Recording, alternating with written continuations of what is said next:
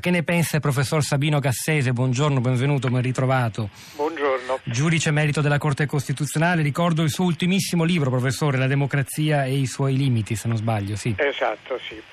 Ma senta, le dico che cosa ne penso. Certamente abbiamo una classe politica molto disattenta, eh, che improvvisa, e questo deriva dal fatto che sono finiti quelli che venivano chiamati i partiti chiesa, che avevano i propri quadri, le scuole, i giornali, le case editrici, e dove quindi maturavano delle, delle idee, dove, come dire, si consultava la problematica che bolliva dentro la società civile. Questo è certamente un, un fatto negativo. Abbiamo una, una scomparsa di queste strutture che pensavano, però dobbiamo tener conto anche dell'altro aspetto, e cioè che è in parte fisiologico che eh, si presentino dei casi nuovi, che eh, dinanzi a questi casi la società, il Parlamento sia impreparato, perché non ha, eh, come dire, bisogna che qualcuno vada in avanscoperta, no? È come nelle esplorazioni.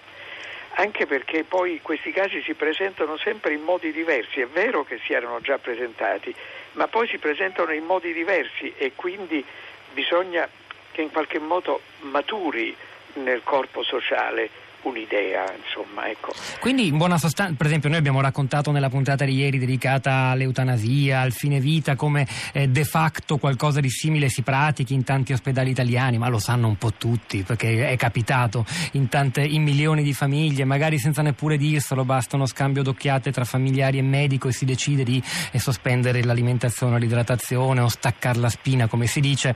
E, e qualcosa di analogo sembra potersi dire anche di quelle sentenze che colmano il vuoto legislativo legislativo in termini di stepchild adoption, o addirittura, in questo caso innovativo di Trento, di riconoscimento della genitorialità, delle fughe in avanti che si basano sul principio forse antico che la, la, la, la saggezza si costruisce giudicando volta per volta, la legislazione che invece decide una volta per tutte deve inevitabilmente arrivare dopo. È questa l'idea? Guardi, io infatti direi non tanto fughe in avanti, come dice lei, ma proprio esplorazioni, cioè bisogna che in qualche modo via, venga fatta una mappatura del terreno e, e vanno viste, vadano viste quali sono le problematiche.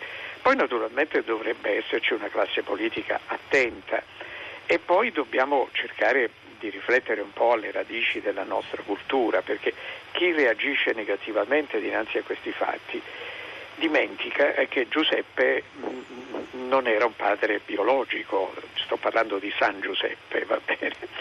Cioè dimentica che addirittura alle radici della nostra, della nostra cultura c'è, c'è un, un fatto come quello che si è presentato adesso, perché in fondo che cosa ha detto la Corte di Appello di Trento?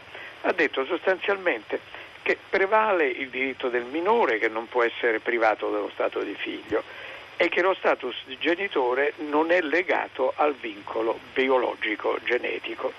Beh, era il caso di San Giuseppe e di Gesù, no? Lì non c'era però la gestazione per altri, o forse sì, beh, ma qua ci, inter- ci inoltriamo in territori teologici no, assai complicati. No, non voglio inoltrarmi, no, ma voglio dire che bisognerebbe pensare a- ad una riflessione attenta, senza eh, dare la, te- la-, la croce addosso a dei giudici che si trovano dinanzi a dei casi nuovi e in qualche caso decidono anche in maniera diversa, cioè dobbiamo accettare anche un certo grado di diversità, e però costringendo la classe politica disattenta a riflettere su questi problemi. Non capisco perché quello che si faceva una volta, commissioni d'inchiesta parlamentari, indagini conoscitive del Parlamento, perché non si fanno cose di questo tipo raccoglie, per raccogliere tutte le voci, ma non nel momento in quando, nel quale si è presentata la questione, ma per così dire in astratto, perché è solo, come dire, quando quando si, si discute con più calma questi... e razionalità. Eh certo, Senta, le...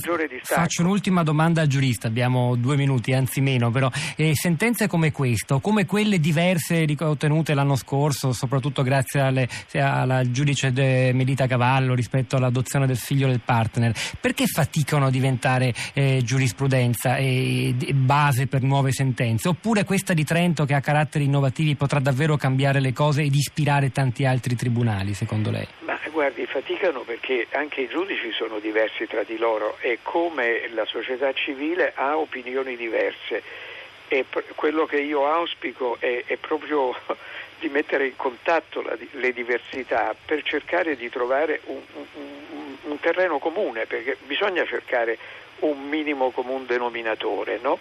E, e per fare questo quell'amalgama dovrebbe venire da quella classe politica disattenta che sta a pensare, pensa soltanto alle cose di casa propria e invece di pensare a gestire il paese e i problemi della società.